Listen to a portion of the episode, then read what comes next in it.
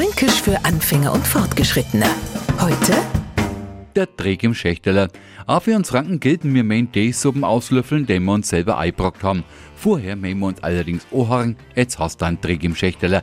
Da sehen wir zum Beispiel nach einer elendig langen Umeinanderfahrerei eine kleine Parklücken. Mancher Kuminei hat bestimmt. Wenn wir jetzt von unserem Beifahrer gewarnt, na, der ist vielleicht ein wenig zu klar, wir probieren es trotzdem und hutzen an, na kommt's. Siehst das, jetzt hast du einen Dreeg im Schächterla.